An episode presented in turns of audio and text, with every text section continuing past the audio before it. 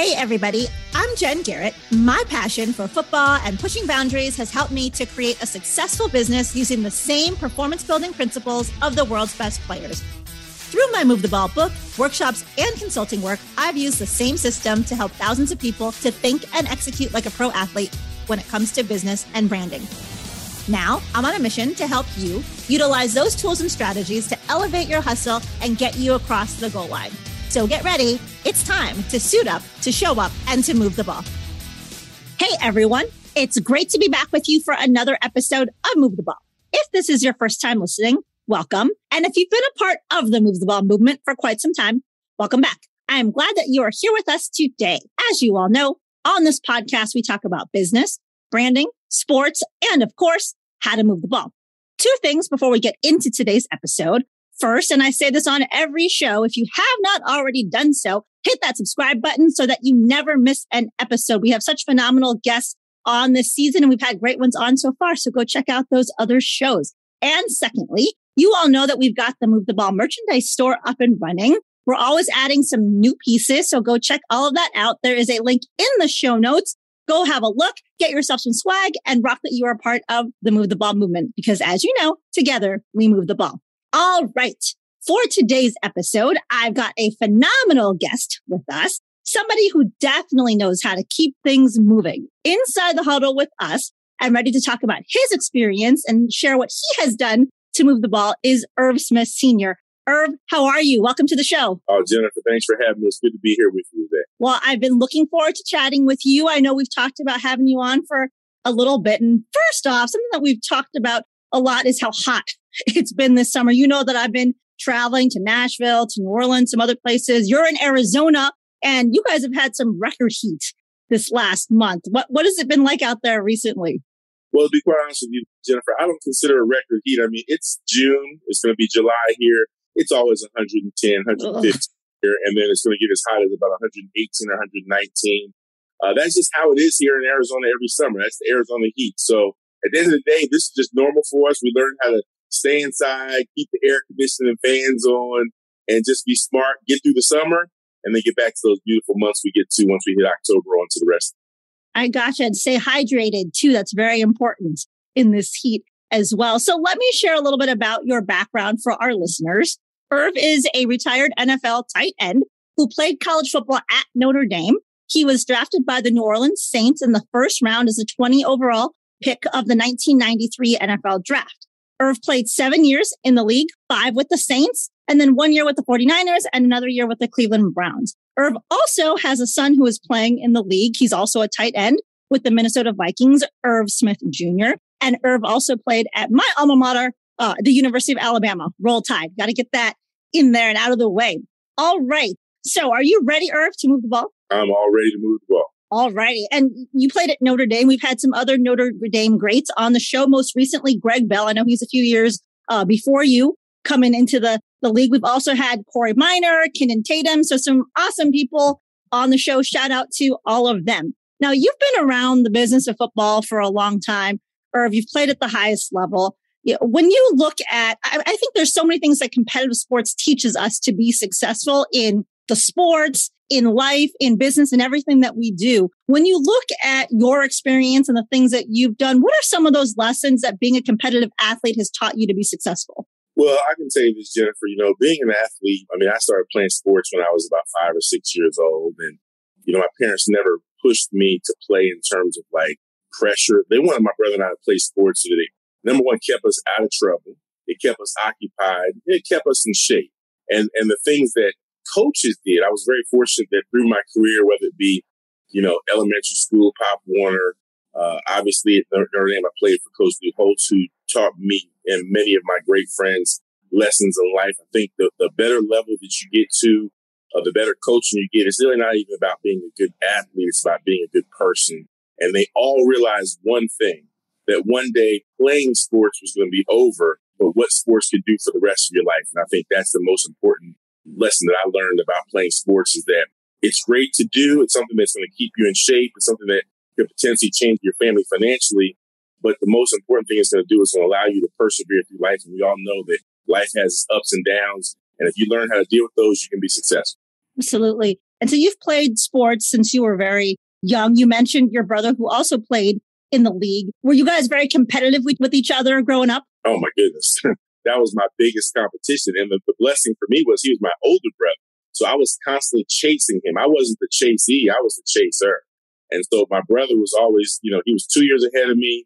He was always bigger than me. He was always faster than me. He was always stronger than me. He was always winning the awards before me.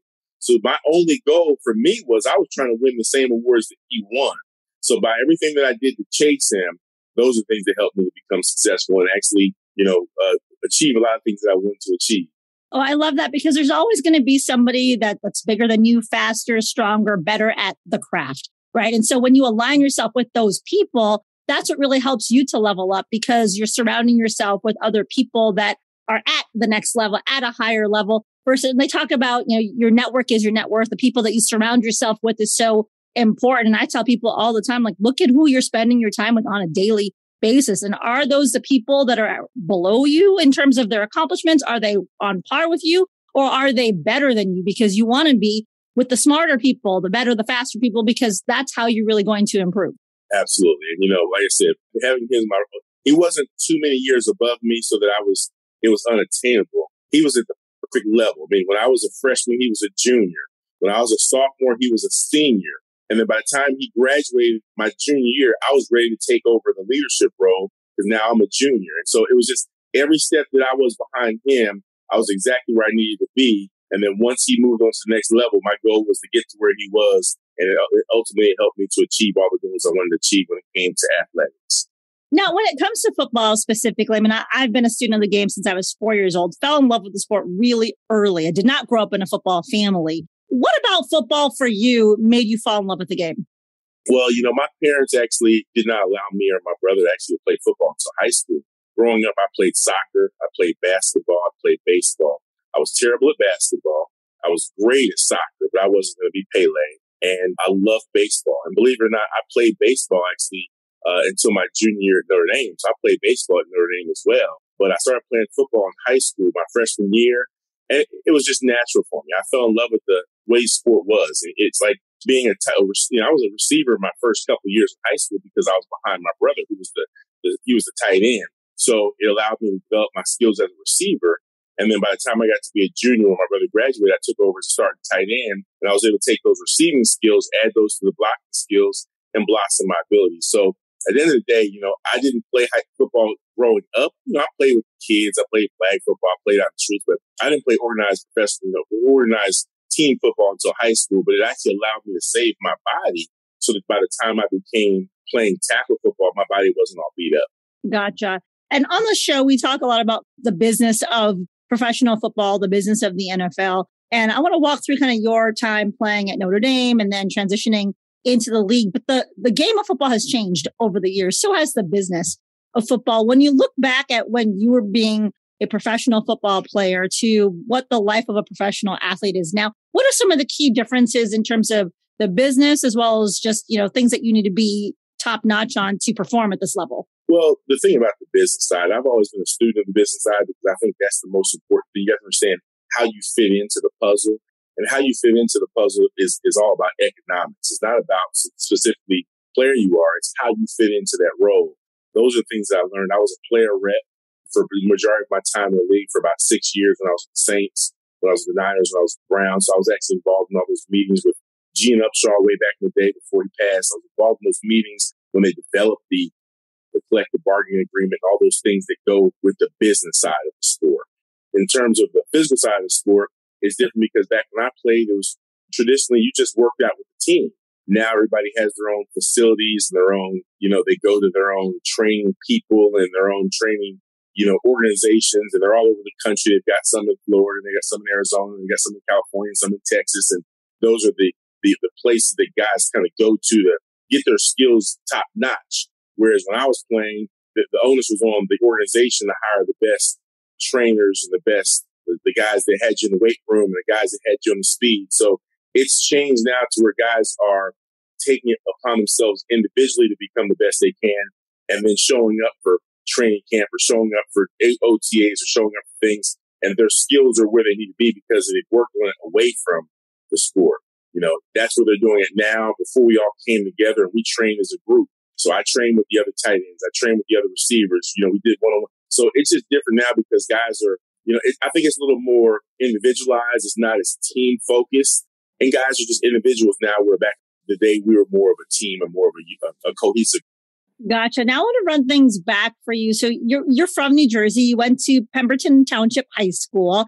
You were the little fun fact. You were the first NFL guy drafted out of that high school. Since then, Johnnie Troutman also came from your school and he played for the Chargers.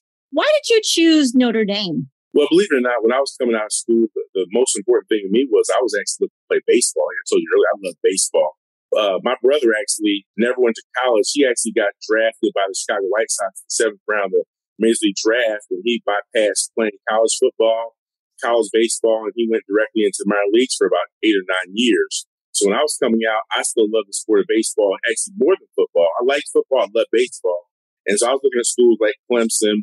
I recruited to visit Clemson. I went to UCLA, USC, uh, went to Florida State. Deion Sanders was, was, coming out of Florida State. I went to actually I tripped to Florida State uh, Deion's senior year. So I fell in love with schools that I could be. I wanted to be Bo Jackson.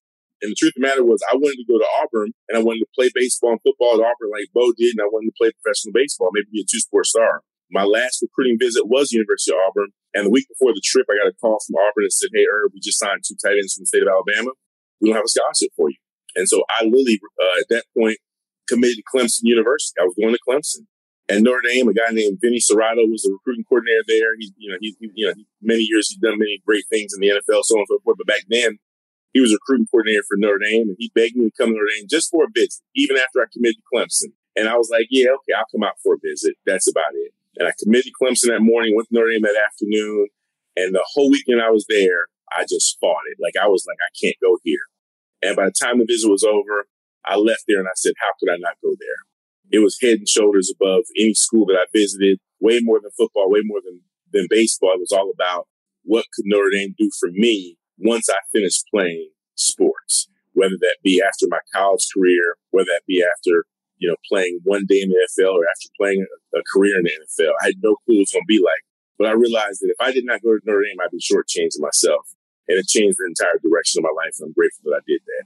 And can you elaborate on what are some of the other things you felt that Notre Dame can do for you? Well, the most important thing, I, I met a guy named Rodney Culver. And Rodney Culver was a, uh, he was a freshman. Uh, he was a year ahead of me. He was a running back. He was actually in a class with, when I say that there was uh, Ricky Watters and Tony Brooks and Anthony Johnson. I mean, Rodney Culver was a freshman. He was probably fifth or sixth string at the time.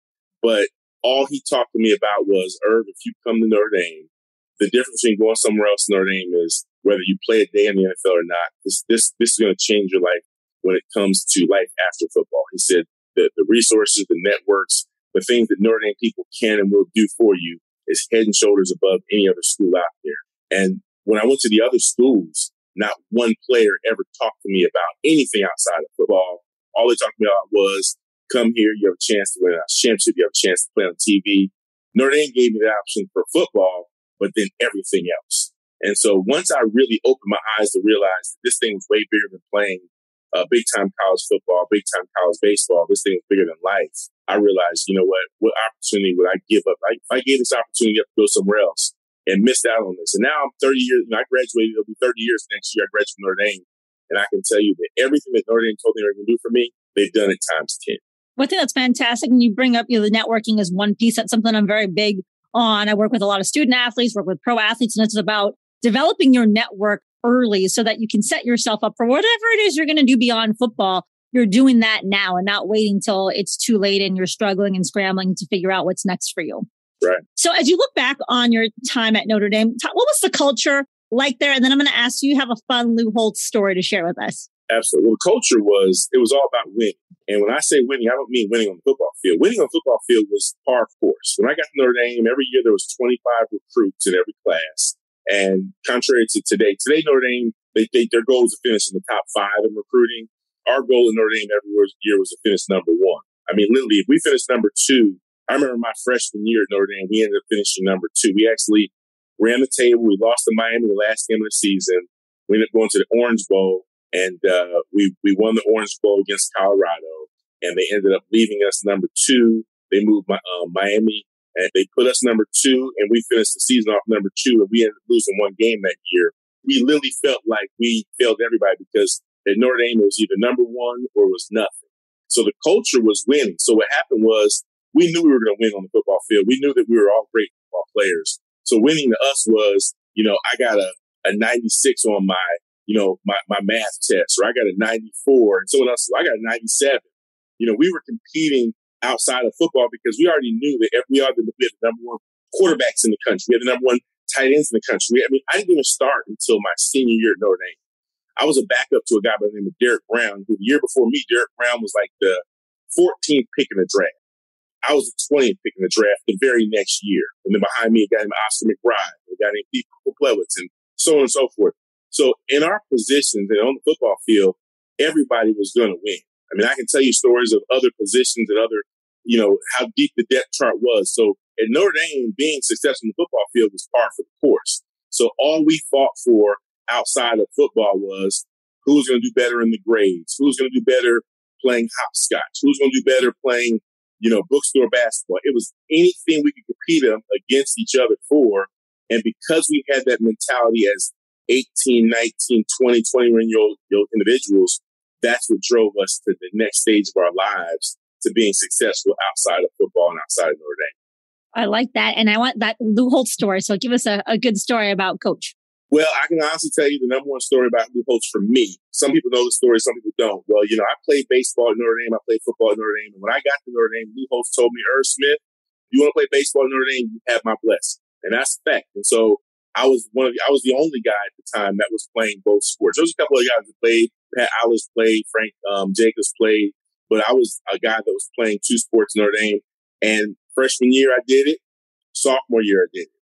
Going into my junior year, I go to Coach Holtz and I say, Hey, Coach, you know, it's, it's like everything else. It's time for spring football, time for spring baseball. How do you want to work it this year? And Coach Holt sat me down in his office and said, Irv Smith. He said, we love you. You have a great family. He said, you're great for, the, for this organization. He said, right now it's baseball season for you.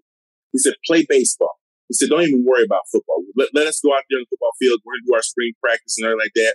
And we've got great players like Austin McBride and Pete. We have great guys on the, on the team that right now you're not here. They're filling in for your position. He said, when football season comes around, he said, you love baseball. He said, I want you to stay on the baseball team. Do not even worry about coming out for the football team. And he said, and don't worry, we're not going to take your scholarship from you. He said, right now, you've been the number two tight end for the last two years. And I don't want to see you be the number three tight end because guys right now are passing you by. And I looked at him. He said, don't even worry about football. And I, I said to myself, wait a second, you're telling me that I don't need to play football anymore? And he took it away from me. And I, and I was angry. So I left his office. I went and talked to a guy named Joe Moore, who was the offensive line coach. Joe was kind of like my coach at the time because we never had a dedicated tight end coach. And I, I said, Coach, I just talked to Coach Holtz and he told me he doesn't want me playing football anymore. He was like, Are you serious? So he grabs my hand, he walks into Coach Holtz's office. He's like, Coach, what's going on? And Coach Holtz was like, Yeah, I just told Irv I don't want to be in the backup any longer. He said, I'd rather Irv just play baseball what he loves. And so Coach Moore and I left. We went and talked. Coach Moore said, Irv, he said, What do you want to do? I said, Coach, I love football you need to show Coach Holtz that you truly are committed to football. So what I did was took some time off from baseball, told the baseball coach, who was Pat Murphy, I told him, I said, Coach, I'm gonna focus for the next couple weeks on football because that's my bread and butter right now. I mean, I was a good baseball player, but I wasn't great. And I went on the football field, and Coach Holtz let me go out on the field and play. And I went from being like fourth. He put me like fourth string at this point. I was supposed to be like the, the, the number two guy. He put me at fourth string, and a couple days later, I worked myself up, and I was running scout team. I mean, I was doing stuff I'd never did before, but he, he demoted me. And before I knew it, after about two weeks, I was back to my normal, my second position. And it was crazy because from that point forward, I made a decision that, you know what, I can keep playing around with this baseball thing because I love it, or I can focus on football like I need to. what I realized was that what Coach Holtz was doing at that point, he was challenging me. He was trying to let me know, Irv, I know you're a better football player, but you don't realize that yet. And he woke me up. And that story lives with me forever because at the end of the day, I gave baseball up. I ended up getting drafted in like the 20th round, like a year or two later, which, you know, 20th round is nothing. But then I became a first round draft pick in the NFL, and the rest is history. And I thank Coach Holtz to this day because the thing I tell people all the time about Coach Holtz is he knew how to get the best out of each and every person. He knew that for me, what I needed to do was be challenged to wake me up and make me re- make me realize that football was going to be my bread and butter and stop playing around with this baseball thing because I love it and start doing this football thing because I was great at it. I love the story. And something you made me think about is leadership. It's another topic that we talk a lot about. I do a lot of speaking on leadership and working with executives on how they can grow in their leadership abilities. And you mentioned that Coach Holtz knew how to bring the best out of every person. And that's what a great leader knows how to do. They know how to adapt their style, their communication with each person so that they can bring those people into the best version of themselves and develop them accordingly. Absolutely. And that's what Coach Holtz is all about. So you were drafted first round, as you just mentioned. What was your draft process like? The NFL draft today is very different than it was back in 93. It's a lot more flashy, a lot more for show. And then you have social media now that's just, you know, blowing it up. And there, there's lots of, lots more press and publicity with technology than there was back in the early 90s. What was it like going through the draft process for you? You know, I'm grateful that the process was where it is. It was when it was because I think today it's it's too much for for television. Uh, I was very fortunate when I came out. It was either you go to the draft and be on television, or you just go somewhere else or stay home. I mean, they might have did like a little caption, but they didn't have big draft party. I mean, it was it was it was one or the other. And I was fortunate that I did get an invitation to New York, and I did actually accept the invitation. I mean, they typically want you to go if they believe you're going to be a first round pick. I mean, obviously, they don't want you there for a second round pick unless you just want to be there. And I was hoping to be a first round pick. It was definitely not a guarantee. And I, I put the bet on myself and said, you know what? I'm going to put myself out there and I'm going I'm to go. And that year, Drew Bledsoe was the first pick in the draft. He was there. I mean, he showed up in, you know, blue jeans and a, in a, in a flannel and some cowboy boots. He, Drew was a straight country boy, but he was the first pick in the draft. And then I remember uh, uh, Willie Roaf was the eighth pick. Willie was there, and Willie. Mc- I mean, there's a lot of guys that I played with that were there, but I was actually of all the guys that were at the draft that year, I was the last guy drafted, but I was the 20th pick. And back then, I think each team got like 30 minutes. So you know, it, it, it was on a Saturday. It wasn't like was on a Thursday. We went all day long, and I think I got drafted about six o'clock at night. It started at like nine or ten o'clock in the morning. So it was just a different kind of a day. But I wouldn't change the world for the world because my parents were there. My agent was there. Like I said, Willie Roaf and I were both there together. He got drafted. He was the first pick drafted by the Saints, the eighth pick. And then I was the 20th pick. We both got drafted by the same team. So the next day, we both got on a plane and flew to New Orleans together. And we were roommates for the next five years. And he's one of my closest friends to this day. So that was a blessing for me because it brought two guys together that would have never been together and, and it changed our lives forever. The process going up to it, we obviously had the combine and, and we all went to the combine. I did that but there wasn't these uh, camps you go to prepare prepare for the combine. You train with the same guy that trained you for the last three or four years at your facility. You worked in the 40 yard dash, you worked in the, or the high jump, you worked in the agility drill. You know, you did the same basic things and you had a pro day. But that's about all there was. All this stuff today where these guys go to these places and spend 20 and 30 and $40,000 and have nutritionists and have that stuff didn't exist. The, the cream rose to the top. You went out there and prepared you prepared the same way you prepared to get there, and you showed them what you had, and they decided who they wanted. Nowadays, guys are going out. You know, they're they're they're finding ways of of running faster. But does running faster equate to what you do on the football field? Not necessarily, because if that's the case, you should have been doing that for the last three or four years. Not when you finished your college career between that and the draft. But that's just kind of what they manufacture things to be today. So once again, it, you know, that's why I think that unfortunately, there's a lot of guys that end up being bust today because they're, they're they show good numbers on the, uh, at the, at the combine. But what did they do for the last three or four years? I think is what's most important. And you bring up a good point. I was just at dinner the other day with some players and we were talking about the combine and the positional drills and what does that really mean compared to how you're going to perform once you get into the league. And I mean, you've got people that are training for those specific drills, but look at the film, look at how they performed when they're on the field in college. And so that's more of a a measure of how they could perform versus just your combine drills or your pro day drills. But there's a lot of emphasis that are placed on those specific events. Absolutely. And, and that, that's the way I look at it as well. Like I said, what did you do for the last three or four years? And what these guys are doing is from January when the season's over until uh, April when they do a combine, you know, you're masterminding how to do that almost like manipulate the numbers but what did you do for those first three or four years while you were playing football? That to me should be more important than anything else. Sure. Now, I want to talk about your transition into the league. I feel like a lot of kids today, young men today are more aware of the business side of being a professional football player. They're more prepared for, hey, this might not last for a long time. Most likely it will not. So I need to be making sure I'm setting myself up for success beyond this sport. When you transitioned into the league, what were most of the guys that you were playing with or other guys that you knew that had gone to other teams? Like what was their headspace like? And was it just like, oh, cool, I get to play professional football? Or were they really prepared for this being a business? I think probably 90% of the guys were not prepared. The biggest thing that's going on now today, I think, is because of the money. You know, you can play in the NFL for a couple years. If you're smart and you're good with your money financially, you can be set for the rest of your life if you do things the right way. When I played, minimum salary was a couple hundred thousand dollars, which, you know, there's businessmen that make more than that in their sleep. And it's not going to set you up for the rest of your life, especially after Uncle Sam gets his cut. So I just think that today, because there's so much more money to be made, that these guys obviously are going into it with, with a little more headspace and more resources to help them to be successful off the football field, whether they play two or three years, whether they play for 10, 12, 15 years, because there's so much more money to be made. Guys that I played with did not make nearly as much money after a two or three or four year uh, career because obviously they weren't making that much money. And unfortunately, because of that, when their careers are over, they definitely have to figure out something to do like the football. And I think, to be honest with you, if it wasn't for the money, majority of the kids today would still not be prepared for life after football. The, I think the number one thing is helping 99% of the players today is that because they do have the money, that's what prepares them. Most of them are, are coming out of school with no degrees. They're coming out of school shorter degrees. They can go back and get their degrees, but they weren't prepared for life after football. The money that they're getting is what's preparing them for life after football. That makes sense.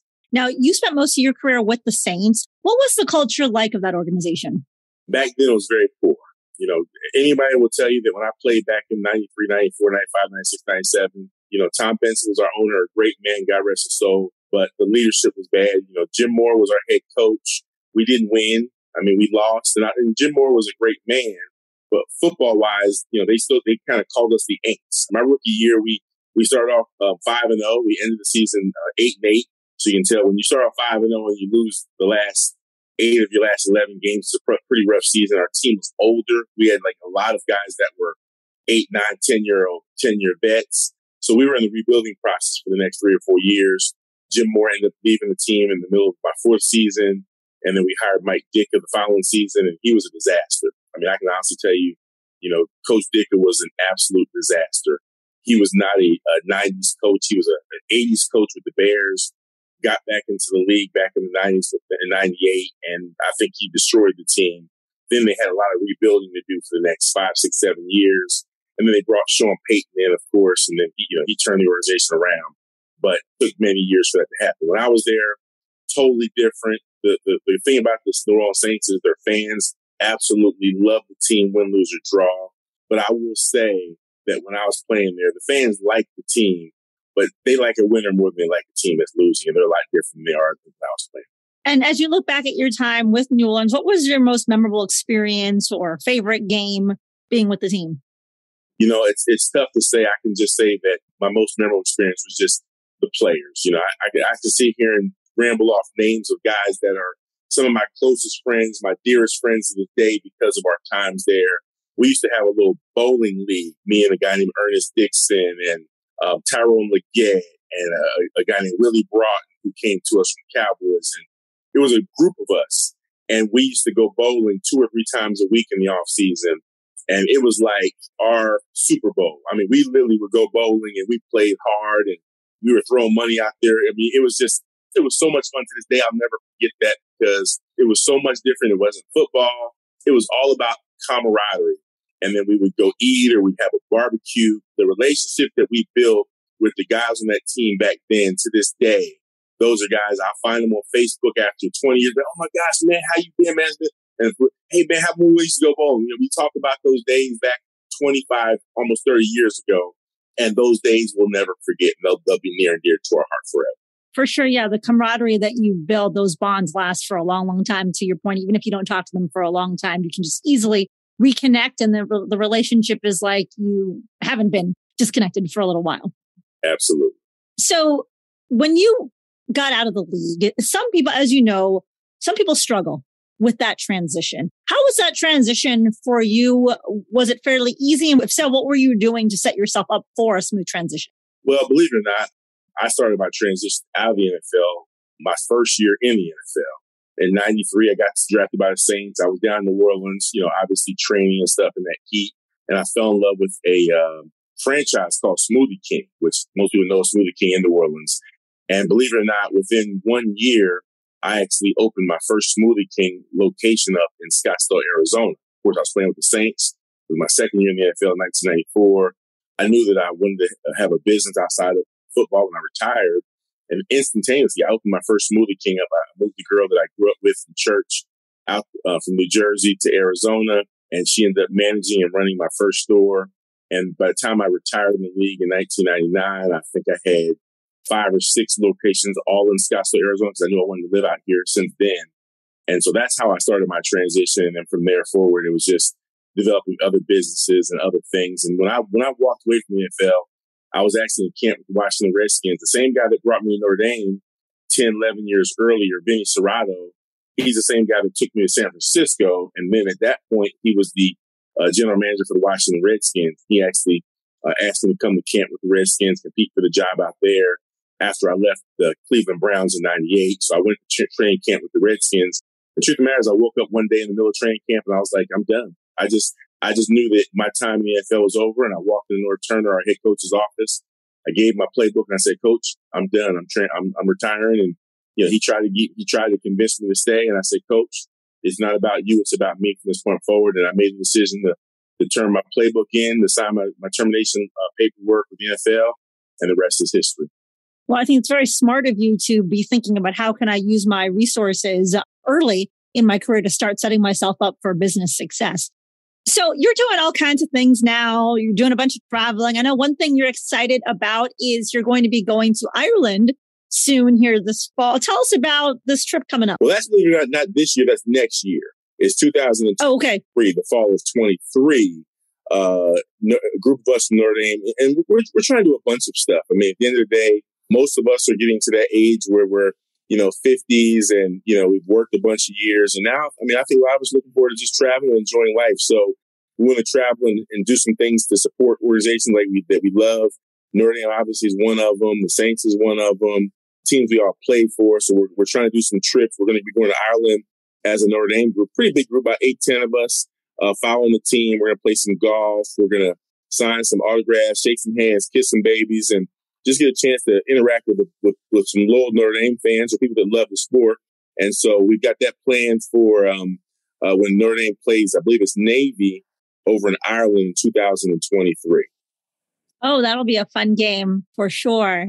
So, someone else who I know who is going on the trip with you, uh, she knew that we were going to record the show. Lisa Kelly, your former classmate at Notre Dame. Just want to give her a shout out. She's written a couple books about Notre Dame football. You were included in her first book, but she's an awesome, uh, awesome lady. And so I know that uh, she's going to be excited to be going on that trip with you as well. Yeah, Lisa's been a great support for us. You know, it's funny because when you play football, obviously all your teammates and stuff are guys, but there's a few select girls that kind of fall into that group that are just kind of like one of the guys, you know, and, and that's not easy for women because obviously people think of football as a, uh, a, a macho sport, a guy sport, and then people like yourself that are females that are very versed in the sport and actually that love the sport, you know, you guys are not the norm in terms of, you know, truly knowing and loving the sport. And Lisa's one of those kind of people where she's always been kind of one of the guys. You know, we love her as a friend, but we respect respect her also as a colleague and respect her as a person that loves Notre Dame football and is there for all the right reasons. And we certainly appreciate her support because she supports us. She does books and puts includes us in the books allows us to share ourselves uh, with the resources that she has as well. And that's very special to all of us. Yeah, she's awesome. So again, shout out to Lisa. Keep doing your thing and keep moving the ball. And you made me think about, I mean, you're right. When it comes to women, like it's been very hard. There's been a progression over the years and it's neat to see more women being taken seriously in the sport, but it's been a tough journey. There's a lot of people that don't think that women know the game or how could you possibly because you're a female. And so it, it's great to have folks that have embraced us and really seen that we do provide value. There was a, a guy, he's a dad of two, former Auburn players who played in the NFL. And, you know, I went to Bama, so there's that Bama Auburn rivalry, but uh, he, he's always been a supporter of mine. And he, he posted on social media the other day about my move the ball book. And he said, you know, some people will, will never think a woman knows anything about football, but yet they never question the male coach that's never played the game. And it made me think when he said that's very true. As a, if you're a, a male, people just assume, okay, well, you know football. They don't know about your experience. Doesn't matter what your experience is. They just, because you are of that gender, you're automatically given this credibility that you must know something about football or you'll, you know more than any female there is out there. Well, the thing that I encourage people in general, if they really want to understand football, it's getting under the hood. It's not looking at the doors and, you know, looking at the, the shiny stuff that you see on a car it's getting under the hood and actually understanding how a car works. It's understanding how football works. It's understanding how offenses work. If you can talk to a person, they can talk to you about, like when I played the most prophetic offense was the West Coast offense, you know, developed by Bill Walsh and the Niners ran it. And before you know it, the Packers are running it because of Holmgren and then the Eagles are running it. And then, you know, so on and so forth. Everybody ran, the teams that ran the West Coast offense understood it. Well, it's understanding the offenses. It's understanding the 4-3 defense or the so if you're a person that understands that stuff, it doesn't matter if you're male or female, it all works the same. So the thing I encourage a female to do is it's not about sitting in the stands and saying, I see them running a play. It's understanding what plays they're running and why they're running them. So there's guys that don't know the game. There's women that know the game. There's guys that don't have a clue about the game. There's women that know, you know, it, it is what it is. So fortunate that I was in those huddles. I was in those meeting rooms. I was going through old um, paperwork the other day and I came across a couple of my old playbooks. You know, I have them. You know, if I wanted to coach a team and run an offense or defense, I could use those and run because once again, th- these are the Bibles that, that actually you use to win and lose football games. And that's really what it's all about. Yep, absolutely. So, Irv, what I want to do now to close the show is run you through my two minute drill and ask you some fun questions. Are you ready? Absolutely. All right. First question is when you were 10 years old, what did you want to be when you grew up? I wanted to be a police officer. Oh, nice. Next question is what three words would you use to describe yourself? Fun, loving, energetic.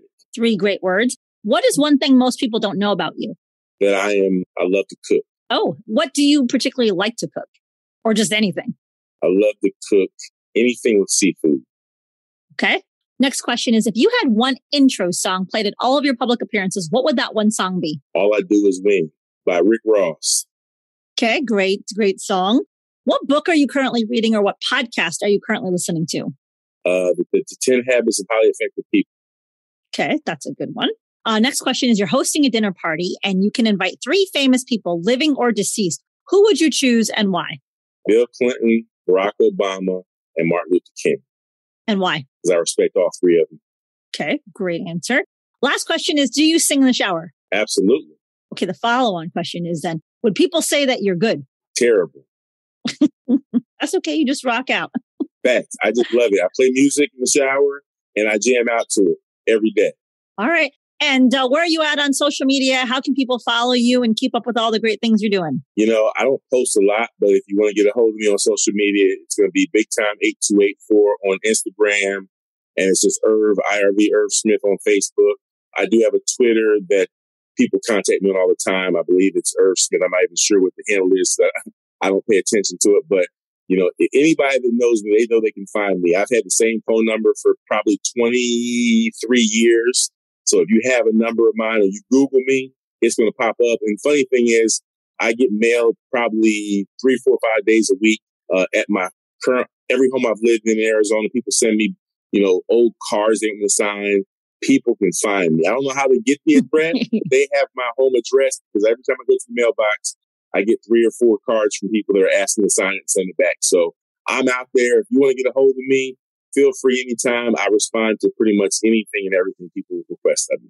Perfect. And we will have your social links in the show notes. We won't post your address in the show notes, though. There you go. Those all good. As we look to close the show, any last thoughts for our listeners? You know, I just appreciate you, Jenna, for sharing this platform with us. You know, I, I enjoy, you know, being able to reminisce about those old days because those old days are what makes things for us. You know, that's what makes us who we are. And I appreciate what you do in, in terms of your love for the game, your love for people. I love watching your posts every time you post. pitch with people, you can tell that people really appreciate you, respect you, enjoy you.